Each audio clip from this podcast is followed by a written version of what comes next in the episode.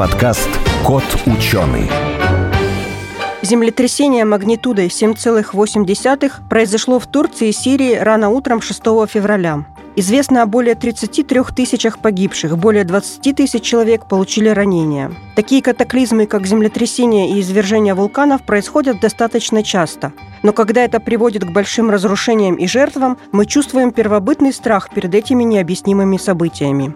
Какие сейсмические события действительно опасны для человечества? Что происходит в толще Земли и в ее ядре? Как далеко в глубину и в будущее могут заглянуть ученые? Узнаем об этом в подкасте «Кот ученый».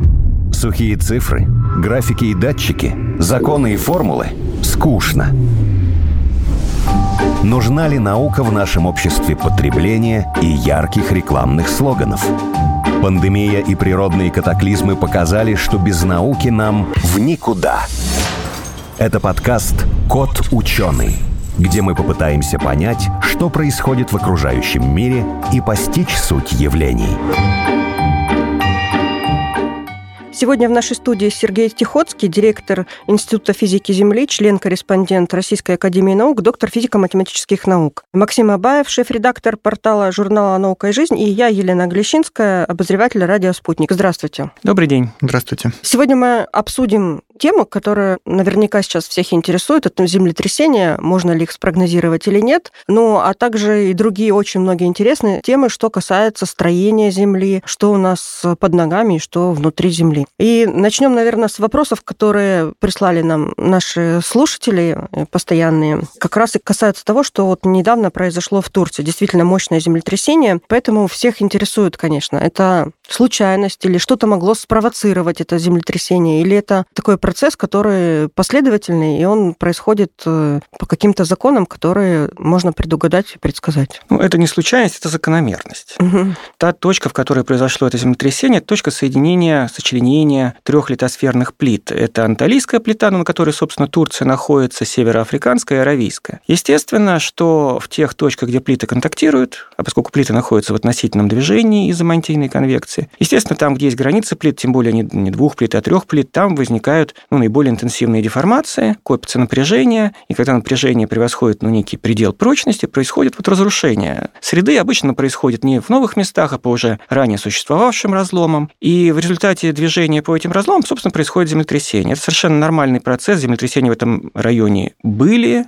есть и будут. Просто на человеческой памяти достаточно большой период, и нам кажется, что произошло нечто экстраординарное. Но с точки зрения геологии, с точки зрения геофизики, это совершенно нормальный процесс. Ну и мне хотелось бы добавить, что это землетрясение, собственно, не является каким-то радикально мощным. Это там семерка, ну, 7,6, 7,7, сейчас дают оценки магнитуды. Самые сильные землетрясения, которые на Земле регистрировались, имеют магнитуду более 9. А вот вы как раз говорили о смещении плит, и сейчас много сообщений в интернете о том, что аравийская плита высота от э, Анатолийской сместилась на 3 метра. Насколько достоверная информация? За сколько времени она сместилась? И если правда, вот чем это вообще грозит? Я думаю, что это не вполне верная интерпретация того, уважаемого, кажется, итальянского сейсмолога, если я не ошибаюсь, который это сказал. По всей видимости, он говорил не о смещении плиты, а о смещении по разлому. То есть какое относительное перемещение бортов разлома произошло в очаге землетрясения. Но даже в этом случае в действительности эта оценка кажется чрезмерно большой, потому что смещение на уровень 3 метров это выйдет как раз магнитуда где-то на уровне 9, мы этого не имеем. Мы имеем магнитуду около 7, то есть скорее там может быть метр смещения. Но, собственно, он и сам и говорился, что пока еще данных нет, это его такая предварительная оценка. Что касается смещения плиты как целого, да, то мы сможем это увидеть несколько позже, когда будут накоплены геодезические данные, то есть данные глобальных систем позиционирования, которые покажут, насколько там плита в целом изменила свое движение по отношению к некой системе координат. А вот э, в этот же день, когда и в Турции произошли землетрясения в Казахстане, в штате Нью-Йорк, э, ну, они там небольшие были. Говорит ли это о том, что это вот все взаимосвязано, это как-то плиты пришли в движение? Я думаю, что здесь два эффекта.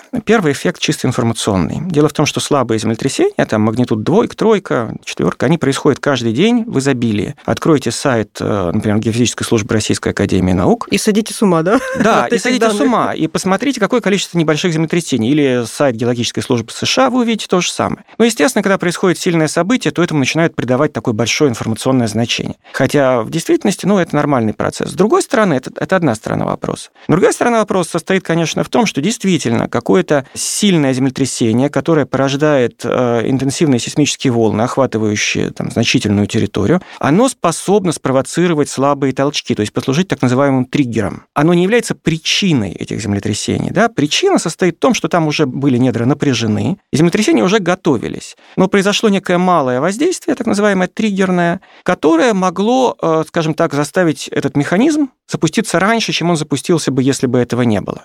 Но, Но в любом случае того. это бы произошло. В любом случае это бы произошло. Более того, я хочу сказать, что если бы напряжение копились дольше, то землетрясение потом могло бы быть более интенсивным. А так сейчас напряжение где-то разрядились, в виде слабых толчков. И у нас увеличилось время до следующего интенсивного толчка. То есть землетрясение в этом плане полезно. Если когда-нибудь крупное, оно встряхивает и... Или мелкие полезные, они снимают. Мелкие понимаю. в этом смысле. Ну, есть такая, скажем, теория, что ли. Дело в том, что ну, известным триггерным фактором является уровень грунтовых вод, ну и нагрузка, допустим, связанная с заполнением водохранилищ. Ну, в Индии это наблюдали mm-hmm. очень хорошо, так, водохранилище Койна-Варна, так называемое. Мы в институте вот в сотрудничестве с индийскими коллегами этим занимаемся. Когда вы заполняете водохранилище, то, если это в сейсмически активном регионе, то в окрестности э, этого водохранилища у вас э, возрастает уровень, ну, так называемый фоновый или вот этой слабой сейсмичности. Суть именно в этом. То есть у вас э, за счет того, что меняется нагрузка, за счет того, что изменяется концентрация флюида в породах, у вас те напряжения, которые копились, они начинают разряжаться раньше. И тем самым, в принципе, сбрасывается энергия, связанная, которая могла бы разрядиться позже, но более интенсивно. Количественных строгих оценок, как именно это происходит, нет. Поэтому говорить о том, что это вот метод, который мог бы применяться, конечно, нельзя. Тут нужно быть очень осторожным. Знаете, работая с недрами, работая с теми напряжениями, которые там есть, нужно быть очень и очень осторожными. Вот. Но сам эффект известен, да. То есть э, вот этим триггером как раз и может быть деятельность человека. Вот вы сказали о водохранилищах. Может быть еще же и разработка недр? Совершенно верно. Могут быть подземные взрывы? Ну, могут быть подземные взрывы, но с разработкой недр просто намного больше накоплена статистика. Накоплена она американцами, когда они начали интенсивно разрабатывать вот э, трудноизвлекаемые запасы углеводородов, ну, газа в первую очередь в их случае, ну и нефть тоже. У них появилась сейсмичность э, в регионах, в которых, в общем, э, раньше такой интенсивной сейсмичности не замечалось. Ну, опять же, что значит интенсивный? Не сильный, да, а просто много относительно небольших толчков. Даже в большей степени, чем с разработкой углеводородов, как показывают данные, это бывает связано с закачкой в недра, допустим, каких-то жидких отходов. Такие примеры мы имеем в Испании. Такие примеры существуют, в принципе, когда вот какая-то деятельность, связанная с горнодобывающей промышленностью, она тоже оказывает воздействие на такую сейсмичность. Мы, в принципе, имеем такие примеры в Кузбассе. Но, опять же, это не то, что вызывает сильные землетрясения, это не причина землетрясения. То есть, наоборот, да, вот как я так поняла, что э, деятельность человека вызывает э, сейсмичность, но небольшую, и она снимает напряжение, и тогда э, крупные землетрясения, они могут и не случиться. Могут. Я вот именно так а осторожно могут, бы сказал да, могут, бы да? могут, потому что, повторюсь, количественных оценок здесь нет. Да, мы понимаем качественно картину, как это происходит, вы совершенно правильно это сейчас сказали, но дело в том, что все-таки Земля и земная кора – это очень сложная система, как говорят, нелинейная, в том смысле, что здесь э, очень много э, взаимодействующих, скажем так, фрагментов коры, которые взаимодействуют по каким-то границам, контактам, и вот в таких сложных системах не обязательно малое воздействие вызывает малый малый отклик. Поэтому, с одной стороны, то, что мы видим по накопленной информации, это действительно так. То есть воздействие человека вызывает поток слабых событий, э, но не вызывает сильных событий. Наоборот, вызывает разрядку напряжения. Но, скажем так, вот гарантировать угу. что что-нибудь не так не повернется, в такой сложной системе, как Земля, нельзя. С недрами нужно быть очень осторожным. А можно сделать э, следующий вывод? Ну, я сделаю, а вы мне скажете, правильно или неправильно. Там, поставите мне оценку двойку или пятерку. Что такое землетрясение, как в Турции, не могло быть спровоцировано деятельностью человека. Оно не могло быть вызвано деятельностью человека. Угу. Деятельность человека не могла быть его причиной. Совершенно верно. Угу. Хорошо. И еще один вопрос, э, последний уже по землетрясениям. Грозит ли что-то похожее в России? там, в средней или в долгосрочной перспективе. Есть ли у нас такие точки напряжения, которые могут быть, оказаться слабыми, и где могут произойти крупные землетрясения? Конечно, Россия обладает э, очень обширной территорией с высокой сейсмической опасностью. Если мы говорим о долгосрочном прогнозе землетрясений, который иначе называется сейсмическим районированием, то есть прогноз на десятилетия и сотни лет вперед, то это, в общем, хорошо отработанная тема, и существуют утвержденные карты сейсмического районирования в качестве приложений там, к соответствующим строительным правилам.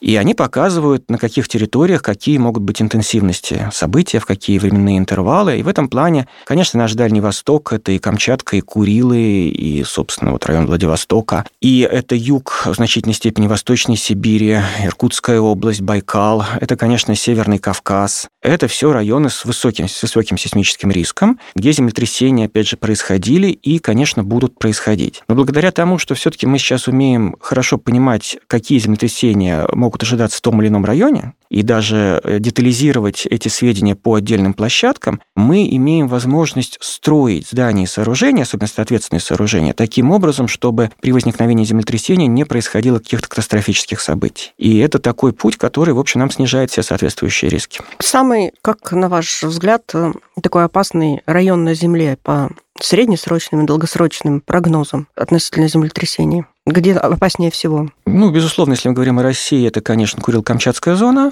Далее мы идем туда на юг по той же самой континентальной окраине, это японские острова. Безусловно, высокий сейсмический риск всегда сохраняется в Южной Америке, Чили, Перу. Угу. То есть, вообще говоря, это в первую очередь окраины Тихого океана где происходит процесс субдукции, где происходит подвиг океанической литосферы под континентальную, и вот этот процесс, он, собственно, и приводит как к вулканизму, так и к интенсивным землетрясениям. Самые сильные землетрясения происходят именно там. Собственно, вот самое сильное землетрясение из известных, чилийское 60-го года, это вот как раз зона субдукции. Если теперь от землетрясений перейти к земным недрам, э, земной коре. Вот э, в школе, помню, мы рисовали там всякие карты, где какие минералы там находятся, где какие полезные ископаемые. Вот сейчас мы уже знаем вообще на Земле, что где лежит. То есть есть какие-то неохваченные, неисследованные области, где можно там найти что-то новое. Какие-нибудь залежи какого-нибудь редкого там минерала, металла, еще ну, чего-нибудь. Того, чего не ожидали, да? Нет, мы не все, конечно, знаем. А, ну, дело в том, что существует, и в частности в России, очень большое количество труднодоступных территорий, где живет мало людей, и где проводить детальную геологическую съемку, хотя, вообще говоря, вся страна была в советский период охвачена государственной геологической съемкой разного масштаба, но в целом, как говорится, она зашита, как говорят, геологической картой и геофизическими исследованиями, но все-таки сложности с тем, чтобы поставить точку, отобрать тробы там на каждом квадратном километре, они всегда были. Поэтому мы, хотя примерно, конечно, представляем себе, как что устроено, но доразведка территорий и уточнение запасов необходимо. То есть мы понимаем, строго говоря, там, где у нас находится, где, в принципе, могут находиться там те или иные полезные ископаемые. Олово, что-то еще. Но вот где могут находиться наиболее богатые руды, да, нельзя сказать, что этот вопрос решен до конца. Потому что у нас, э, например, разведано большое количество месторождений полезных ископаемых. В принципе, вся таблица Менделеева есть. Но э, далеко не всегда это месторождение, где соответствующий полезный элемент находится в высокой концентрации, что порождает проблемы с обогащением. Ну, просто оно становится экономически нерентабельным, и вот возникают сложности. Поэтому проблема уточнения запасов месторождений, то есть сколько того или иного полезного элемента есть в конкретном месторождении. Проблема уточнения концентраций, и обнаружение районов, где концентрация максимальна, она в последнее время становится все более и более актуальна. Причем как для а, месторождений, ну вот то, что называется стратегических полезных ископаемых, металлов, редкоземельных элементов. Так, вообще говоря, и для углеводородов, потому что, хотя, казалось бы, их достаточно много, а, но, тем не менее, я думаю, что вы слышали эти оценки, они высказываются разными специалистами. Они все время разные. Они разные, но, вы знаете, они, в общем, сходятся на том, что при существующем уровне добычи углеводородов, ну, вот предположим, что он есть как есть, у нас где-то там, ну, по разным оценкам, 30-35 лет, если мы не начнем добывать так называемый трудноизвлекаемый запас. А что такое трудноизвлекаемый запас? Это запас, который для того, чтобы добыть, нужно специальным образом на пласт воздействовать. Ну, гидроразрыв это, я думаю, все знают и слышали, что это такое, да, когда трещина создается в породе. Но это далеко не всегда достаточно для того, чтобы добыть нефть из целого ряда месторождений. То есть во многих случаях там требуется более сложная система воздействия. Там ее нужно как-то разжижать, допустим, прогревая, так называемое парагазовое воздействие, кислотная обработка. Разработан целый ряд методов, причем вот тут очень важно заметить, я очень люблю это приводить в пример. Вообще говоря, такие наиболее интересные методы по э, добыче трудноизвлекаемой нефти, которые сейчас очень перспективны, допустим, для вот нашей Баженовской свиты, такое как внутрипластовое горение, они, вообще говоря, были разработаны в Советском Союзе в 30-е годы. Это Шейнман и Дубровай. Ну вот э, внедрены не были, да, сейчас вот э, возникает с этим определенная проблема. Таким образом, вот эта вот проблема, она не проблема поиска сейчас, да? Вот вообще говоря, делится на поиск, разведку, и сейчас еще говорят о мониторинге. Поиск – это, в принципе, понять, вот здесь лежит там такие-то руды, ну окей, здесь лежат такие-то руды. Но нам нужно не просто знать, какие лежат руды где, а где какие концентрации руд или какие, э, допустим, запасы углеводородов, насколько легко их будет добыть, то есть в каком состоянии находятся недра, оконтурить эти залежи. Вот это вот уже задача как разведки, до разведки. Далее эта проблема, она тоже сейчас возникает, э, это проблема мониторинга. Ну вот по оценке норвежских специалистов... А которые... мониторинг, оно что, может изменяться? Когда вы разрабатываете месторождение... А, когда разрабатываем, да? Оно живет. А когда закрытое, нет. А вот если что касается углеводородов, есть такое распространенное мнение, что они все лежат примерно на одной глубине, ну, потому что они образовались в определенную историческую эпоху. А если глубже копать, их там уже не будет. Ну, то есть, если совсем глубоко копать, не будет. И так как они на небольшой глубине, то это уже все известно, и уже не все разведаны. Нет, ну это скажем, не так. Углеводороды залегают на очень разных глубинах. Это могут быть и близкие к поверхности месторождения, собственно, первые километры, там и 3, 4, 5 километров. И, например, вот хороший пример – это наш э, Волгоуральский бассейн нефтегазоносный. Там наиболее богатые залежи э, достаточно глубоко залегают, и, собственно, вот эту дивонскую нефть, ее и начали добывать в 60-е годы. Ну, тут э, не могу не упомянуть, что к разведке Волгоуральской провинции причастен Институт физики Земли, ну, просто напрямую. Достаточно глубоко, это может быть 3, 4, 5 километров, вот так вот, по разных местах, да, то есть достаточно глубокие месторождения. При добыче из этих вот глубоких пластов прошли, обсадили скважины и не стали добывать более высоколежащие пласты, там пермская нефть, так называемая, не от города Перми, а от пермского времени, это интервал такой геологического времени, который залегает выше относительно Диона. Эти месторождения, вообще говоря, сохранились. И сейчас есть очень любопытная задача, связанная с тем, а как бы их освоить. Потому что это было бы очень важно с той точки зрения, что уже развита вся инфраструктура. Имеются нефтеперерабатывающие заводы, имеются трубопроводы. То есть это может оказаться экономически намного более выгодным, чем открыть месторождение в Восточной Сибири и строить там новые заводы и так далее. Поэтому в действительности углеводороды залегают на разных глубинах. И в зависимости, ну, не только от глубин. Глубина, конечно, важный фактор, но не единственный во всяком случае. Углеводороды залегают в разных геологических условиях. Вот исторически добывались месторождения так называемого структурного типа. Нефть легче воды, и поэтому если у вас есть пласт-коллектор, то есть, условно говоря, такая губка, в которой собираются эти углеводороды, и вот у вас пласт-коллектор, он как бы воздымается где-то, вы купол имеем, да? Понятно, что легкая нефть скапливается в куполе, и, собственно, разведка 60-х годов – это найти купол, методами сейсморазведки пробурить и фонтан нефти. Я думаю, что многие видели эти картинки в интернете, как нефтяники купаются вот в этих Значит, это вот, к сожалению, все. Вот такие месторождения, которые структурного типа, которые очень простые с геологической точки зрения, где не нужно ничего делать, где просто пробурили, пошла нефть, их мало. Помимо этого, существуют же месторождения, где ловушки не структурные, какие-то ограниченные там разрывными нарушениями, где ловушки залегают там в подсолевых толщах, ловушки, связанные там с, с примыканием, прилеганием, их разработка технологически значительно более сложная задача. И вот, возвращаясь к вопросу мониторинга, чем сложнее месторождение по своему геологическому строению, тем сложнее предугадать, как оно будет эволюционировать, когда вы начнете откачивать нефть. Вот мы сегодня уже говорили там о возможности техногенной сейсмичности, да, но Активизация разломов – это не только сейсмичность, это еще и их разгерметизация. У вас нефть может начать уходить по разломам. Вы начинаете откачивать нефть, у вас меняется напряженное деформированное состояние в недрах, разломы разгерметизируются, и все начинает уходить куда-то не туда, куда вы ожидали. Как говорят норвежцы, до половины всей нефти, которую добыли в Северном море с середины 90-х годов добыли не благодаря разведке новых месторождений, а благодаря непрерывному мониторингу тех месторождений, которые разрабатываются. Потому что если мы следим за тем, что происходит с месторождением в процессе разработки, мы имеем возможность оптимизировать процесс. Мы не вслепую качаем. Мы знаем, где бурить, где, может быть, пробурить дополнительные скважины, где увеличить кусты, как изменить фронт заводнения. Ну, фронт заводнения, жидкость, наоборот, воду закачивают, раствор, который вытесняет нефть, да, как изменить скорость закачки. Это сложный очень технологический процесс. Как с любым сложным технологическим процессом, его нельзя вести вслепую. И в этом отношении вот э, мне кажется, что у нас была эпоха поисков, э, затем наступила в значительной степени эпоха разведки, сейчас в геофизике в очень значительной степени наступает эпоха мониторинга. Это не значит, что пропадает разведка и поиск, да?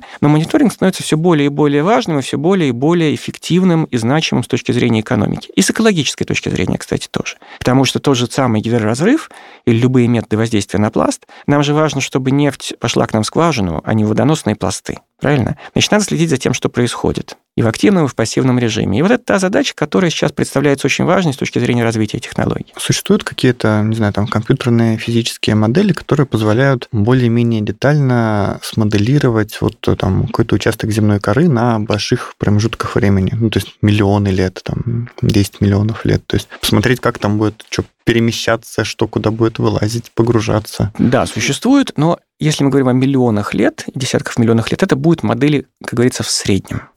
То есть мы э, в среднем понимаем, ну вот возьмем там Африку для примера, восточноафриканские рифты, да, мы в среднем понимаем, что миллионы, десятки миллионов лет эта система расходится, а, раздвигаются значит, эти рифты, расщелины такие, и образуется новый океан. Да, и так оно с очень высокой вероятностью будет через десятки миллионов лет. Но эти модели вам не позволят предсказать детали этого процесса на времени жизни человека. Поэтому они вот как бы в среднем описывают процесс правильно. Здесь очень хорошая аналогия с физикой. Знаете, ну, мы все знаем, есть такая наука термодинамика, которая нам, все мы ее в школе учили, которая нам позволяет э, находить взаимосвязи между давлением, температурой и объемом газа, например. Ну вот по меткому выражению Вольцмана, да, великого физика, вся термодинамика ничего не стоит с точки зрения отдельной молекулы. Потому что термодинамика – это осредненная теория которая осредняет воздействие молекул. И в этом плане вот такие модели на большие интервалы времени дают такую усредненную картину, которая, в общем, выполняется, если мы строим их в ретроспективе, то есть для тех процессов, которые уже произошли, mm-hmm. следы которых мы видим там в залежах, то мы видим, что оно работает. Но вот с точки зрения такой непосредственной практической, в частности, с точки зрения того, где произойдет землетрясение, да, это мало помогает. С другой стороны, есть модели, которые работают на время жизни месторождения, так называемые гидродинамические, а сейчас их правильно называть геомеханическими и соединенными с гидродинамическими моделями. Модели, которые описывают эволюцию недр, э, включая напряженно деформированное состояние, включая эволюцию фильтрационно-имкостных свойств коллекторов на времени жизни месторождения. Вот эти модели обладают уже очень хорошей предсказательной силой, включая и техногенную сейсмичность, вообще говоря, на интервале жизни месторождения, то есть это годы, десятилетия. Вот э, модели бывают такие, бывают такие. Но, к сожалению, как модели, которая бы нам на миллионы лет вперед предсказывала бы все в деталях, построить не удается, потому что оказывается несопоставимый масштаб осреднений и та детальность, которая нам необходима. Ну, может, и не надо нам на миллионы лет. Еще мы поговорили так подробно о углеводородах, нефти. Есть еще такое тоже стратегический ископаемый, это уран. Вот как раз у нас недавно был подкаст о ядерной энергетике, и так я поняла, что его запасы тоже очень ограничены. Или они не до конца разведаны? Ну, опять же, они не до конца разведаны. А, они, и... они наверняка залегают гораздо глубже, да, чем нефть? Ну, совсем отнюдь.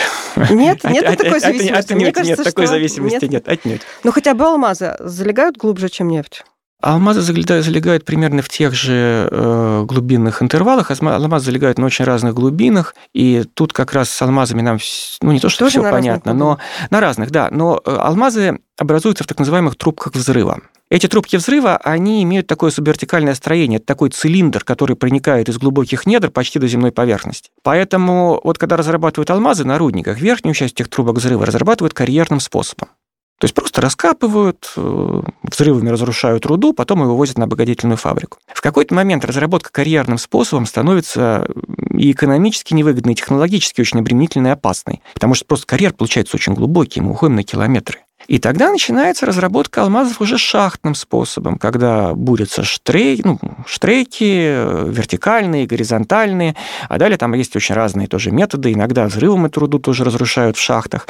Иногда есть такой метод самообрушения, когда просто под нее, условно говоря, подкапываются и ждут, когда она сама упадет. То есть копают вглубь и это вот такие алмазы, они залегают субвертикально. То есть если углеводороды залегают, в общем, субгоризонтально, то есть обычно углеводороды в конкретном регионе связаны с определенным интервалом глубин ну или там с несколькими интервалами глубины, это такое относительно плоское субгоризонтальное месторождение. То алмазы, наоборот, это такое субвертикальное месторождение совершенно другого плана. Вот, вот что... А уран? А, уран бывает по-разному, это часто объемные тела. Значит, надо понимать следующее, что с ураном есть проблема, ну, во-первых, тоже и до разведки, но с ураном есть очень большая проблема добычи эффективной добычи. Там существуют самые разные методы, это и подземное скважинное выщелачивание, а тоже и карьерные подходы. С ураном, ну, особенно учитывая специфику этого радиоактивного элемента, экологическую опасность, там, ну, не все методы, естественно, можно применять, потому что нужно все время оценивать их экологическую сторону, составляющую, как, как и всегда, но с ураном в особенности, как вы понимаем. Поэтому с ураном, как мне кажется, основная важнейшая проблема состоит именно в эффективных технологиях добычи, чтобы добывать полностью, не оставая, не оставляя экологического следа.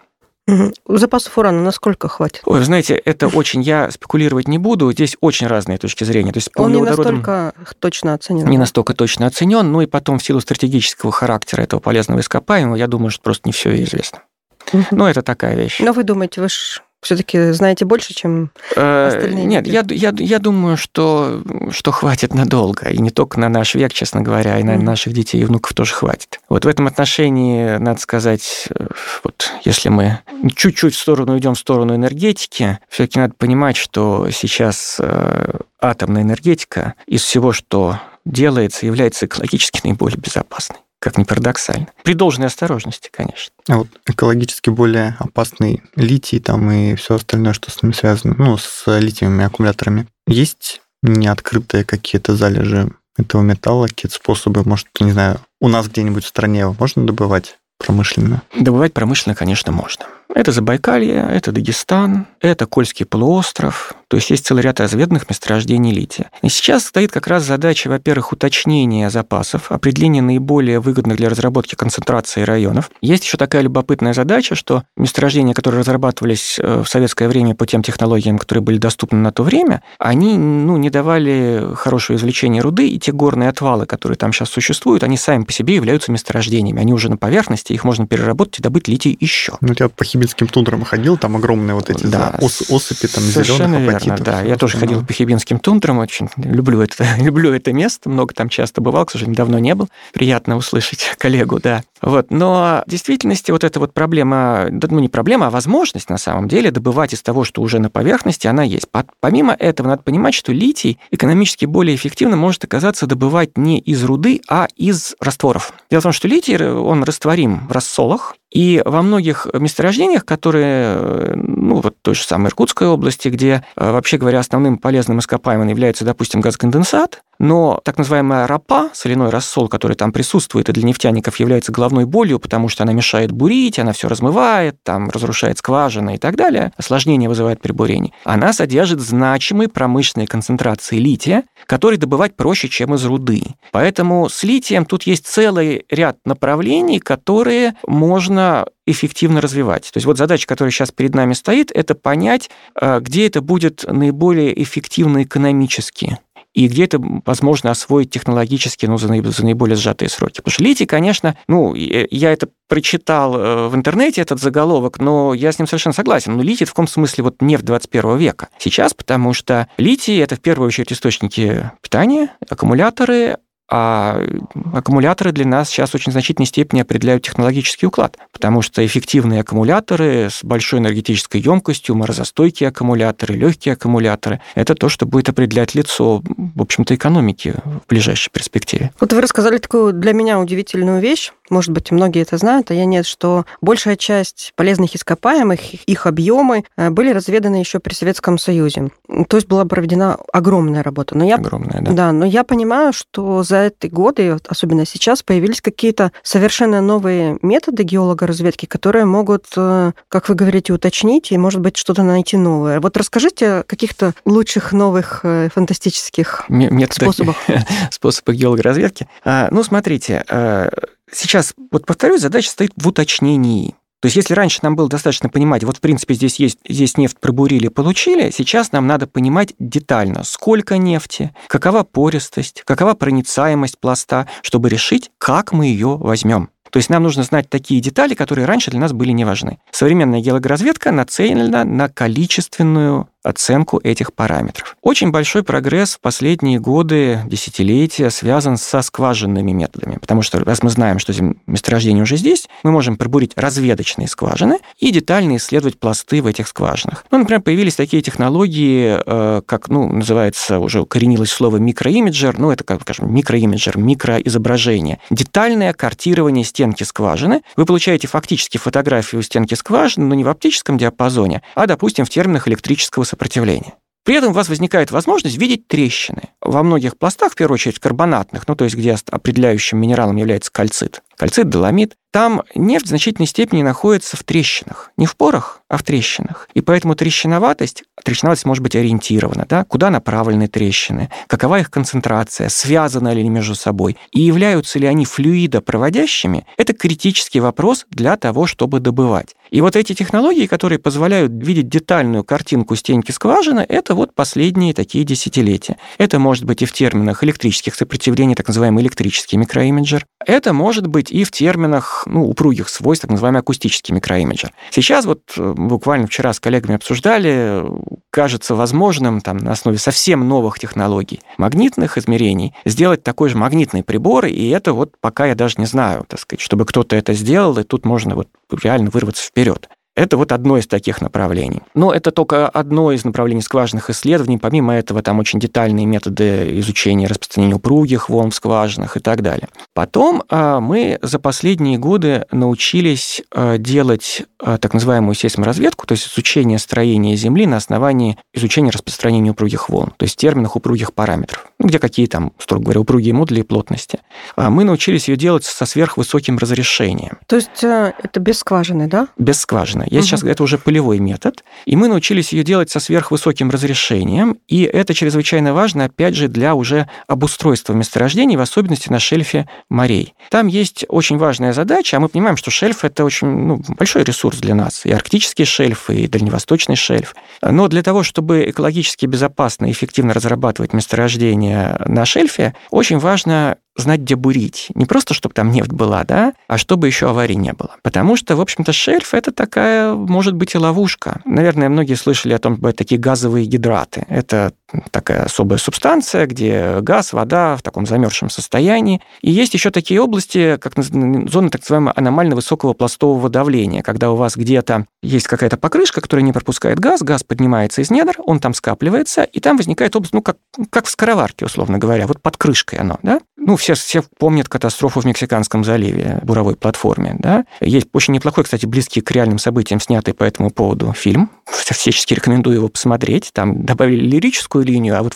в плане технической линии там все как бы правильно. Вот это ровно о том. Там люди просто не озаботились правильным обустройством скважины, сэкономили деньги на проверке качества цементации, а скважина проходила через такую зону аномально высокого пластового давления. И поскольку колонна была плохо зацементирована, то по заколонному пространству пошел газ, горючий газ, он попал на платформу, вспыхнул, погибшие люди, огромная экологическая катастрофа, огромный экономический ущерб. Очень важно в такие ситуации не попасть, а для этого надо знать, где эти области находятся. И вот для того, чтобы это сделать, технологии разработаны буквально в последние десятилетия, ну, десятилетие даже может быть, потому что здесь нам нужно знать уже строение вот э, приповерхностных слоев под шельфом э, с детальностью в первые там, метры даже, может быть, полметра. Для этого нужно создавать и упругие волны, соответствующие длиной волны. Для этого нужно уметь их принимать, избегать шума, иметь соответствующие системы наблюдений. И я хочу сказать, что здесь вот очень большие успехи как раз у нас в отечественной геофизике, трудами в значительной степени ученых Московского университета. Ну, и мы причастны, на самом деле. Нас не так много геофизиков, мы все вместе работаем дружно, которые разработали замечательные совершенно технологии, которые задачу позволяют решать. Абсолютно конкурентоспособные на мировом уровне и даже, с моей точки зрения, по ряду показателей превосходящий мировой уровень отношений. Землетрясения не помогают как бы просвечивать такие области? Глубокие недра только.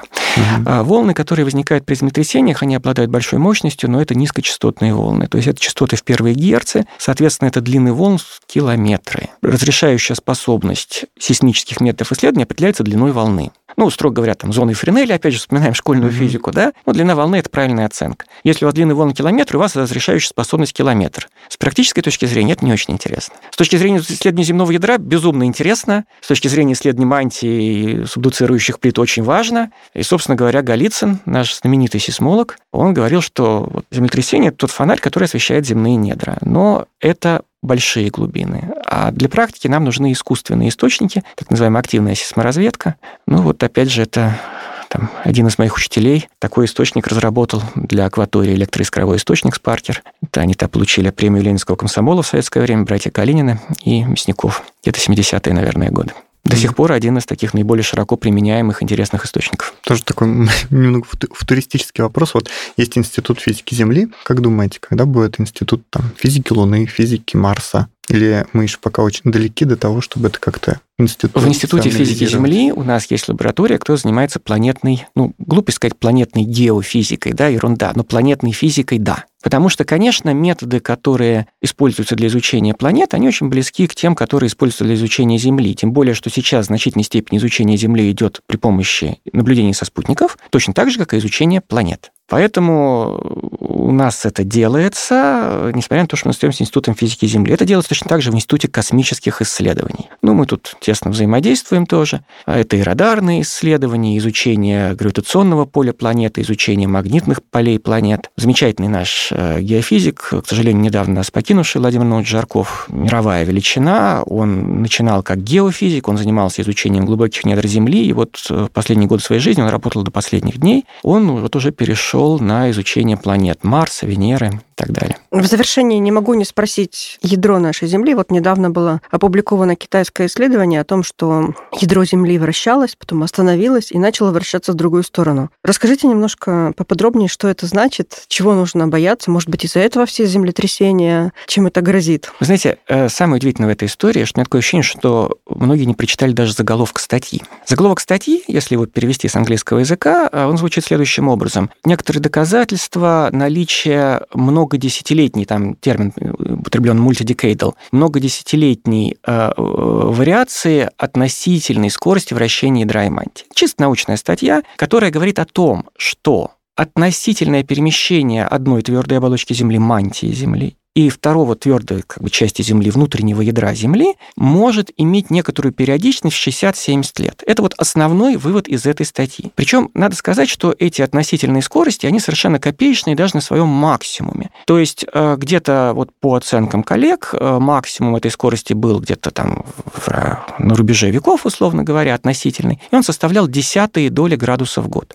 То есть еще раз, все вращается вместе в одну сторону. Мантия вращается в одну сторону, и ядро вместе с мантией вращается в ту же самую сторону. Но поскольку они разделены жидким слоем, внешним ядром, они вращаются чуть-чуть разной скоростью, которая на своем пике, вот эта разница скоростей, достигала примерно там 0,12 градусов в год. Все. И вот коллеги, собственно, детально исследовав сейсмические данные, показали, что, скорее всего, вот эта маленькая невязочка, она имеет колебания во времени, и аналогичную ситуацию мы имели в 60-е и 70-е годы 20 века, когда внутреннее ядро и мантия вращались практически синхронно, как и сейчас, по их данным. Кстати, хочу сразу оговориться, что они, как честные ученые, оговариваются, что вот то, что они наблюдают, вращение, относительное вращение, это вообще не единственное объяснение даже тем данным, которые они наблюдают, но, может быть, наиболее достоверное. А вот в промежутке, то есть где-то с конца 70-х годов там, до 2009 примерно года, а внутреннее ядро чуть-чуть опережало мантию Земли. То есть что, собственно говоря, показано? Что есть некий процесс, который носит колебательный характер.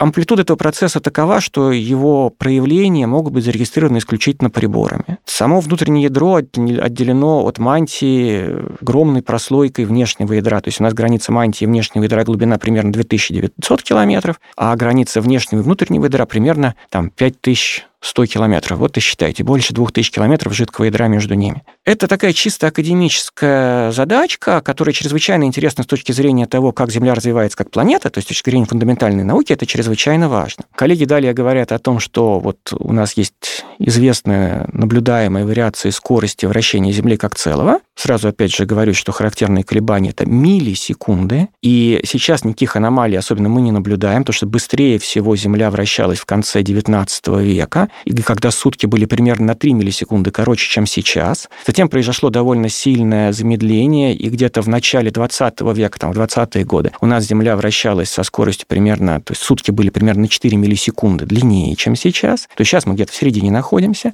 Ну и вот если построить весь этот график, а вообще говоря, эпизодические наблюдения аж с 18, 17, 18 века производились, а середина 19 хорошие детальные в обсерваториях, то мы видим там целый ряд периодов, то есть совокупность неких синусоид. Вот там есть общее замедление, связанное связанная с приливным трением, и некоторый набор синусоид. Вот одна из этих синусоид имеет характерный период 60-70 лет, действительно. То есть вращение внутреннего ядра каким-то образом связано с общей скоростью вращения Земли. Да, это даже очень легко объяснить на основании простейшей школьной физики, потому они что... Вот, еще самый да, да. вопрос, в одну сторону они движутся? Они движутся в одну сторону. Я вот еще раз хочу это подчеркнуть очень тщательно. Вот все эти интерпретации, что Земля, э, ядро, простите, начало вращаться в другую сторону, это просто ну, полное непонимание того, что там написано. Они движутся в одну сторону, просто чуть-чуть-чуть разной не скоростью. Не может она в другую сторону? Нет, не может, потому что есть такое понятие, как закон сохранения момента количества движения. Это один из фундаментальных законов физики. И в частности, из этого закона следует, что если какая-то часть начинает вращаться чуть быстрее, другая значит, должна начаться вращаться чуть медленнее, чтобы полный момент количества движения сохранялся в замкнутой системе. Вот откуда это